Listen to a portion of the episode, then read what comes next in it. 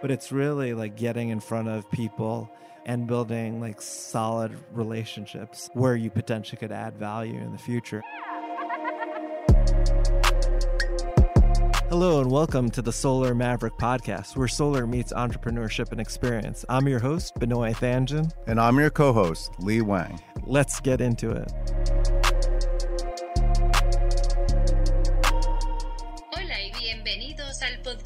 Solar Maverick, donde se reúne la energía solar, emprendimiento y experiencia.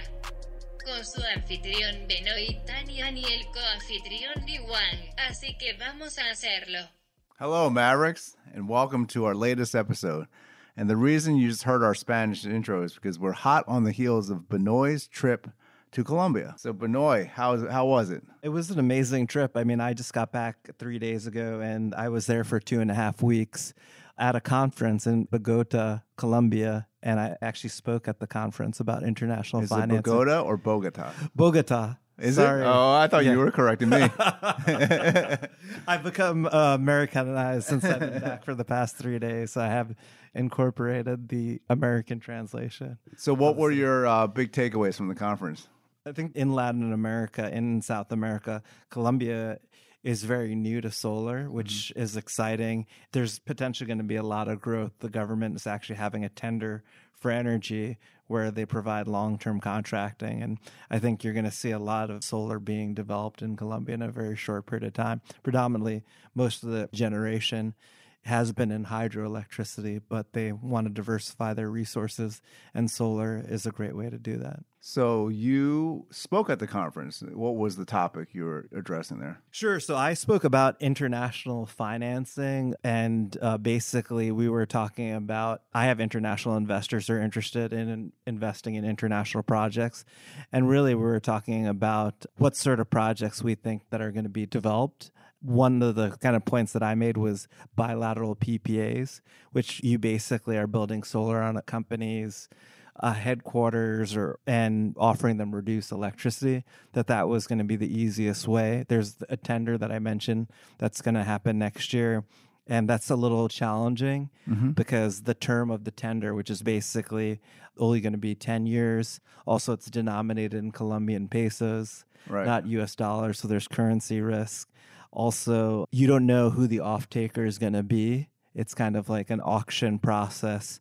There are some concerns with the current program, and, mm-hmm. and what was great about the conference, which is El Futuro Solar Colombia, held by Solar Plaza, which did an amazing job, was that everyone acknowledged that there could be some difficulties with the tender. But I think companies that are comfortable with the risk and get comfortable and they meet their return requirements, it could be a great opportunity for them. That's amazing. It sounds like there's a lot of opportunity with some hard work to put in there to um, gain some traction there. Definitely. It's never easy. And especially it's a new market Yeah. that nothing's been done yet. So um, it's really kind of coming up with creative solutions. And it was exciting to, as well, after the conference, I met with uh, several developers as well who are developing various projects in Colombia. So, Benoit, you speak Spanish pretty well. Part of our program is about entrepreneurship and Sure. skills. And did you learn Spanish in high school? Was it earlier, or, or some people take a little bit of Spanish here and there? How, what led you to kind of stick with it?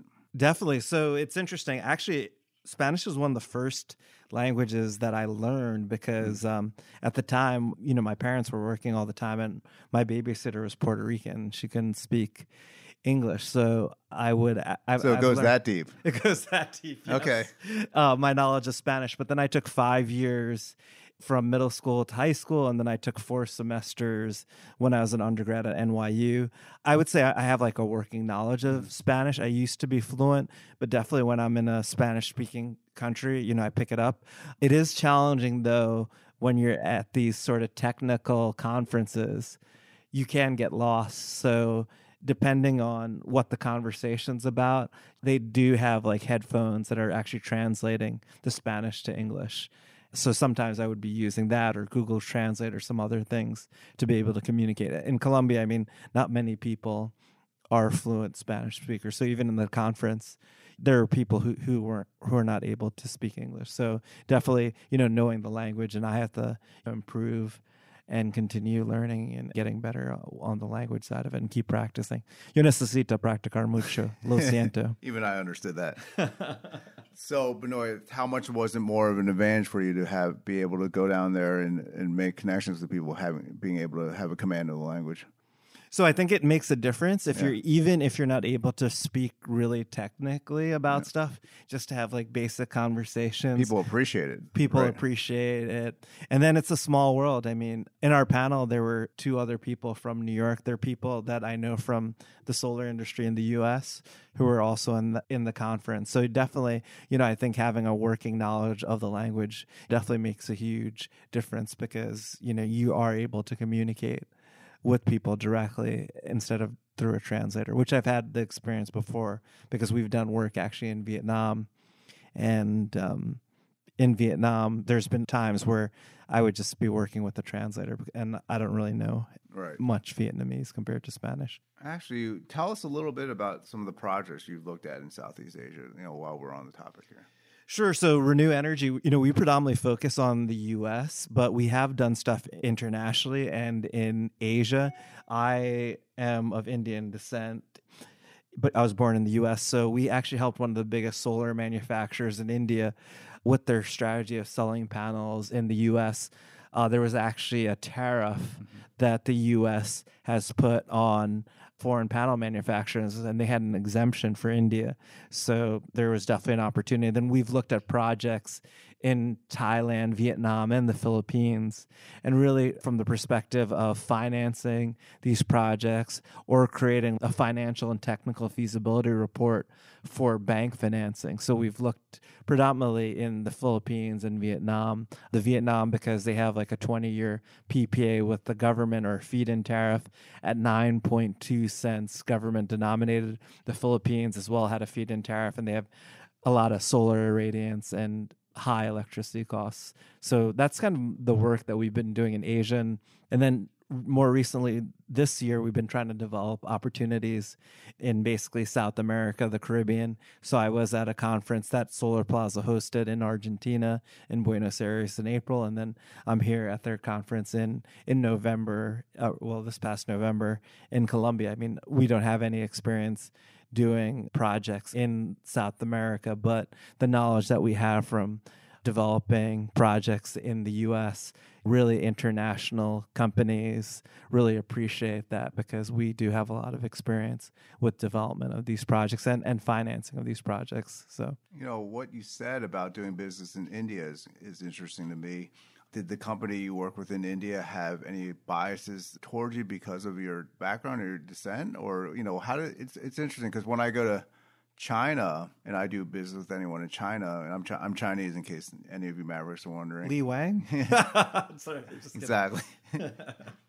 it's the John Smith of China. Yeah, Wang, I mean, Yeah. obviously is a very Yeah, common so uh, Chinese. you know, sometimes they actually have a different bias where they would rather work with what they would consider a, a- like a foreign face, right? Even Yeah. it, it, and I'm just curious to know what your experiences are, you know, in Indian culture and your, in your limited dealings, right? And, and you know, we, we talk a lot about things outside of so just business in general, but international relations is something you know we we we want to discuss. That's actually interesting you asked that question because with the panel manufacturer in India, they're actually a publicly traded company as well.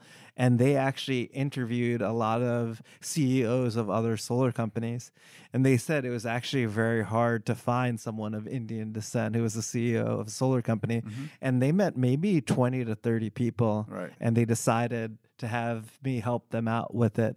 They felt like the knowledge that I had about the industry, but also culturally as well. Yeah. You know, being of Indian descent, I understand like the cultural norms and how things are, Right. are kind of supposed to be done, but also can do business in the US because I was born in the US. And I think also being of Indian descent, it actually helps with business in Asia because it's funny they don't actually look at me as an American; they look at me as Indian and a Me- similar sort meaning of culture. Southeast Asia, and Southeast yeah. Asia, Okay. even Japan. We've you know had meetings in Japan as well. So I mean, I think, and that's part of the reason why we focused on Asia, just because of the network of connections we have, and also more of the comfort that they have of doing business from our experience or from my experience specifically. And even in South America, people. I was just going to ask you, yeah, what's that?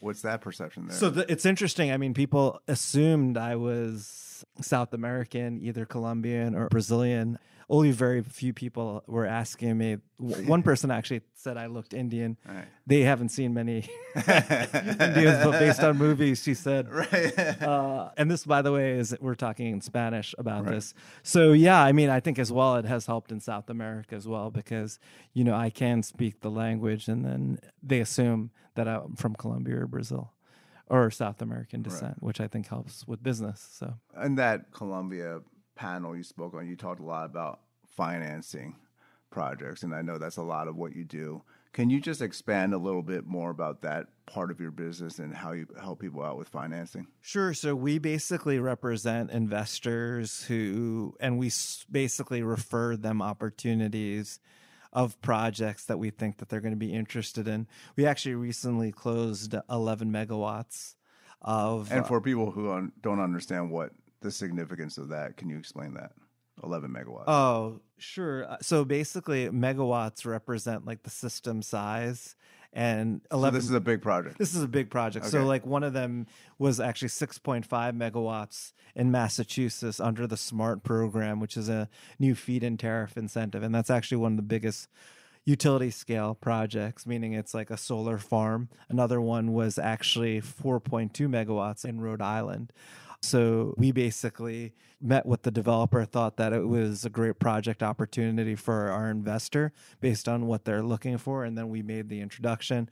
Our investor agreed that these were good project opportunities and, and moved it forward and, and basically purchased the projects. Now, what we're seeing actually that's happening is that investment firms are now there's two things happening. Returns for US solar projects are going down. So what we're seeing is like the 20 year unlevered, meaning that there's no debt on the project level 20 year IRR is around 6 to 7%. So, for private equity firms that have requirements of double digit requirements, we're seeing that they're either getting involved earlier in the project, not at construction ready, mm-hmm. or they're willing to look at international projects. So, we're seeing actually a lot of US money considering investing in projects outside of the United States. And we're actually talking to several sort of private equity firms and infrastructure funds that want us to help originate the opportunities. And obviously, if you have project opportunities and you want us to uh, look at it, please feel free to contact us at info at reneuenergy.com, info at R E N E U energy.com.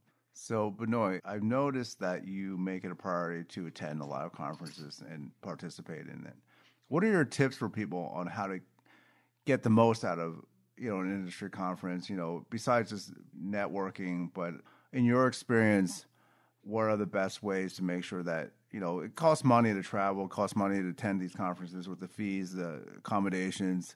How does one make sure that they're prepared and get the most out of these things in general? I think it's really about the networking aspect of it, not necessarily the content. Obviously, the content is extremely important. Like, I learned a lot. I didn't have prior experience about the Colombia market that now I do from the conference, but it's really like getting in front of people, building like that relationship, which takes time, and building like solid relationships. So it's not just picking up business cards and then emailing it, but really building like that strong relationship and then where you potentially could add value in the future. And then really trying to set up meetings potentially if the conference gives you the information beforehand, which, you know, I did set up meetings beforehand. Obviously, if you could speak as well, like, for example, mm-hmm. speaking at this conference led to other meetings Right. Because they were interested with what I had to say based on the panel discussion and wanted to meet further. So it's really kind of building connections with people and learning as much as you can. Like obviously the presentations are great too, but you could also learn from the interactions that you have with the different program or conference participants. So, how did you present your qualifications in order to become a speaker? Tell us about, about that process. Sure. So it's interesting. It actually depends like conference to conference and the organization. For this one, like I went to Solar Plaza's event in Argentina back in April and built a strong relationship with Rick from Solar Plaza, who well, actually is on our podcast. And you'll hear an episode where he talks about Latin American markets. And so I, you know, sent him information about our company, you know, what we're actually doing, where we we do have investors are interested in investing in projects. He said that, hey, we have a, a panel opening for international financiers. You know, maybe you could add perspective on that. So that's how it kind of came out. It's really kind of taking that initiative, asking for that. Rick and I have built a great relationship since meeting in Argentina, and uh, so that's how the Solar Plaza one. You know, obviously I've spoken at other conferences as well, but I think it's all kind of unique and depending. And obviously, the easiest way to speak at a conference is sponsoring the event. Right. So. Uh, that's yeah. the, that's the secret, right?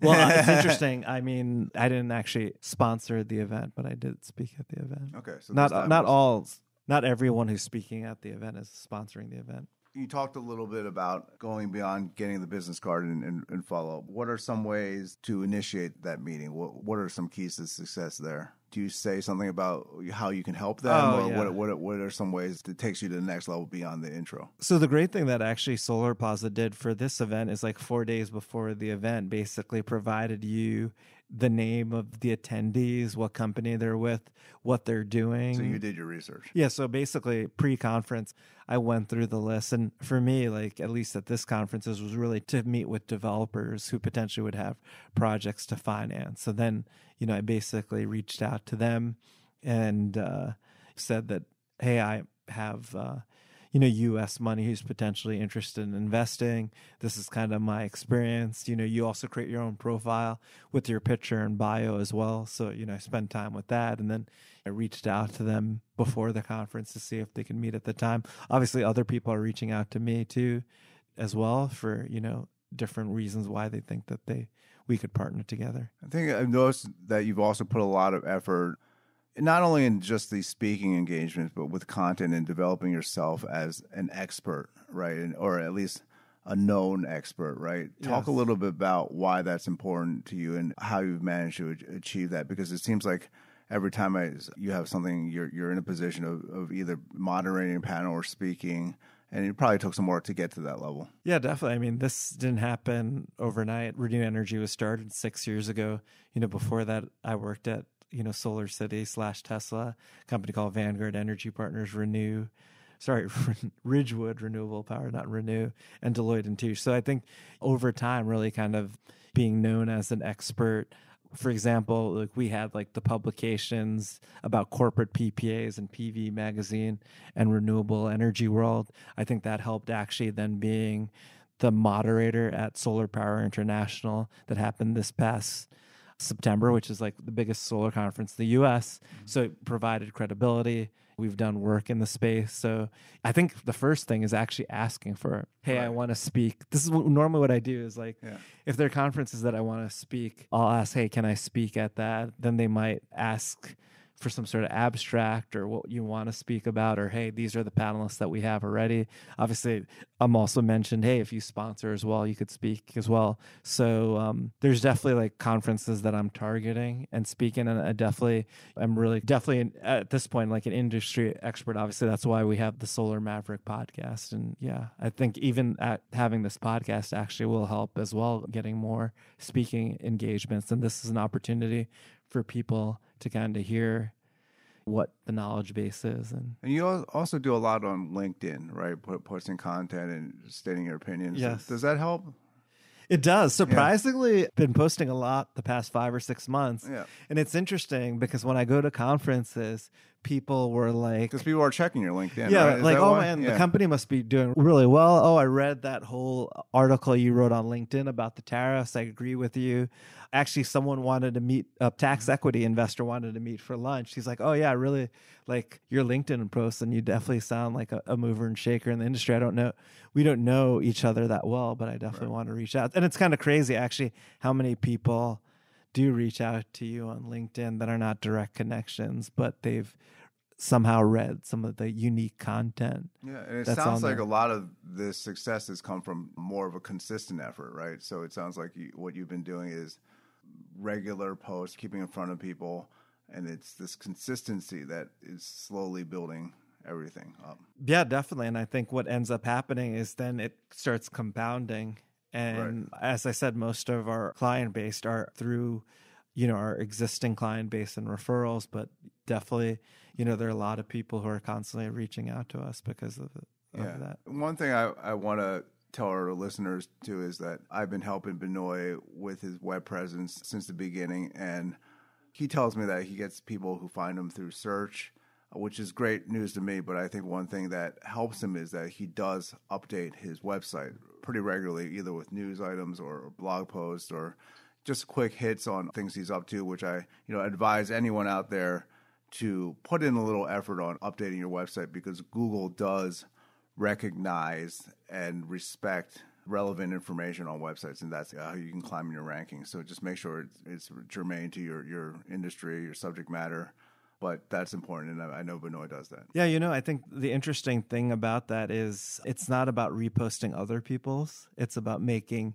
unique content and giving your opinion. So I think that differentiate. And by the way, Lee Lee has been really helpful with all this because you know, li really at mjwangmedia.com. Yeah, you know, every every podcast does their little plugs. We, we yeah. try to keep it to a minimum, but you know, it's fun. And, but and, yeah, and, but Lee does an amazing yeah. job. I mean, he actually was the one who was really kind of pushing on the podcast ideas. You know, we've also, and I know Lee sees this, but there's also a lot of opportunities that are coming. There's yeah. been TV opportunities, there's been book opportunities, yeah. and you know he's been really great yeah. at and, kind of and this is out. this actually all points back to the idea of building your personal brand. And I know we're not, not talking strictly about solar, but it's relevant to solar entrepreneurs. It's relevant to everyone these days. You know, the old Andy Warhol, you know, quote about 15 minutes of fame. Uh, is it 15 or five?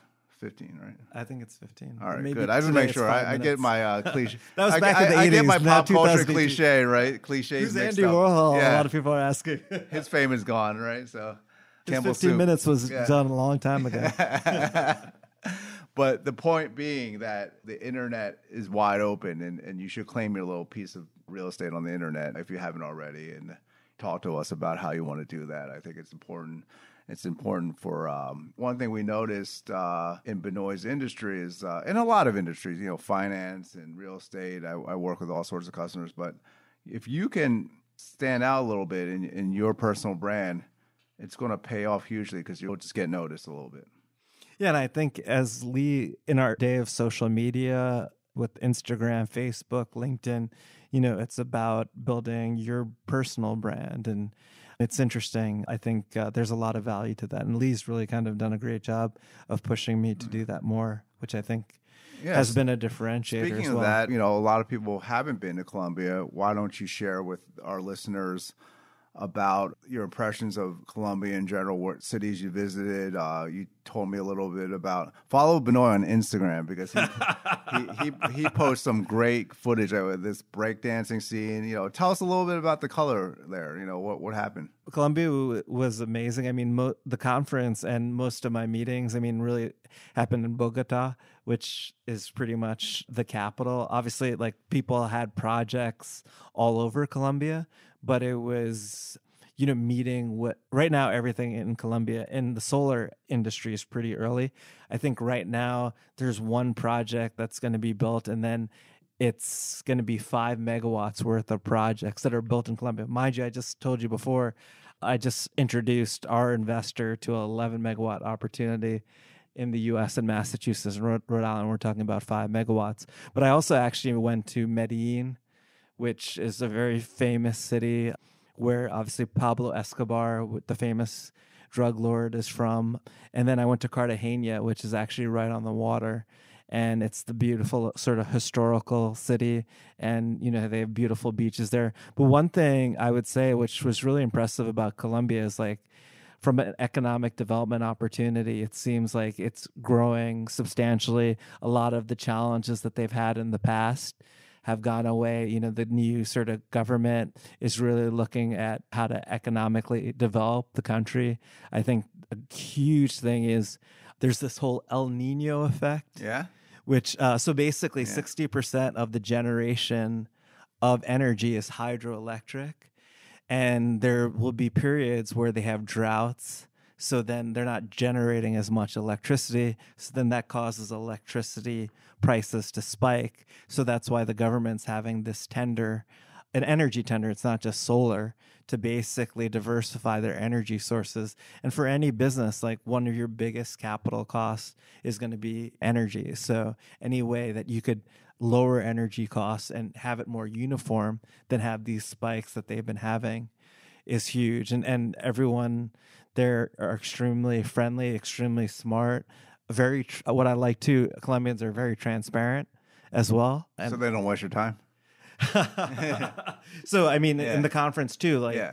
usually everyone's very lovey-dovey, Yeah. but there were a lot of people and there were government officials there where they were talking about their issues that they had with this tender, Okay. and I mentioned some Right. And that you, normally you don't actually see Yeah. in a conference. Usually everyone's like, "This is great. This is gonna," but Yeah, you know, the cheerleading and cheerleading, yeah, yeah. rah rah. But people were mentioning the issues. One of the things that I mentioned that people actually appreciated was it's not the ideal sort of situation, but someone's gonna figure it out. If it was so easy that everyone could do it, but there's someone who's gonna figure out how to finance it if it's only a 10 year tender, how to hedge the currency risk with the Colombia peso, how to get comfortable with the potential off taker risk. So that's something that I think Colombia is going to be a great market. I'm excited. I'm excited about all the follow ups that I've been having after the conference, which was about two and a half weeks ago. And, you know, reach out to us if you would like to learn more about it. Yeah, so the great episode, Benoit. Uh, what is going to be happening in the next few weeks? We have the Reneu Energy Holiday Party. So tell us a little bit about December and what, what's going to be happening in January. I know sometimes you know you have a lot going on, but let's hear about the near future. Sure. So um, we're actually having our holiday party. I'm sure this episode's probably going to come out January or February. Yeah, what Uh, happens at a Reneu Energy Holiday Party? what happens at a Reneu Energy ending, yeah. holiday party? Stop. Yeah. Stays at the Reneu Energy holiday. I'm Okay. just kidding. but no, uh, we're having it at Hudson Hall. It's a Yeah. Czech beer garden smokehouse. It's not just our holiday party. It's the Solar Maverick launch party. Next week we'll have our sixth episode. Mm-hmm. Actually, our sixth episode is with Suzanne Waters, who's the VP of Business Development at Reneu Energy, and it's just going to be a, a great event. It's at Hudson Hall, which is a Czech beer garden and smokehouse in Jersey City Which Benoit is a part owner. uh, which I'm a part owner as, as well. And then I'm actually going to be in Asia looking at some projects, specifically in Vietnam and Philippines. I talked about the feed in tariff that Vietnam has. There's an expiration of that feed in tariff in June of 2019, even though we expect it to be extended. A lot of projects need to get financing in the near future to be able to meet that deadline. So, and then there's things going on in California. We'll be in Boston as well. It's been amazing. So, And, it'll also, be amazing. Benoit this past weekend got to live out one of his dreams. He was he was able to watch his beloved New York Giants from the sidelines and tell us a little bit about that experience. That must have been amazing. So that was amazing. So it was actually before the game, not on the actual sidelines during the game. But uh, Oh, I thought I thought you were in the mix. I thought you were really making the play calls. I was joking with Benoit that he had called the uh, touchdown where uh, Odell Beckham Jr. threw it to uh, who was the uh, Shepherd. Shepard, and uh, now he Calvin spoiled my my vision of him calling the plays. But anyway, he was on the sidelines, so he got to see how the pros do it firsthand. Yeah, thank you, Sean Barwin, who's Connor Barwin's brother. Connor Barwin uh, got us formerly of the Philadelphia Eagles. For, formerly of the Eagles, who's now with the Giants. Yes, and uh, it was I an think he had amazing 21 sacks one year. Like I've that. seen him sack Eli many times, unfortunately, but uh, and I believe in Eli. But anyway, uh, yeah, that was an amazing and surreal as a fan to be on the sidelines and watching them practice. Did anything strike you or that you hadn't thought of before when you were actually on the sidelines? Was scale of the game or anything you noticed just from having that vantage point? It was interesting actually talking to the defensive coaches of the New York Giants. Okay. And getting their opinions about uh, the Bears defense or Right. the Bears offense, Yeah. specifically Chase Daniel, the Yeah. backup. So it's just really kind of interesting to be talking to the coaches before the game about how they're thinking of stopping the Right. Bears offense. All right. Well, thanks everyone for listening. Stay tuned for our next episode, and we'll have more great news to share with you about the industry and also continue with our series on entrepreneur tips. Thank you, Mavericks. Buena suerte. Hasta la vista, baby. 再见. Thank you. Bye. Bye.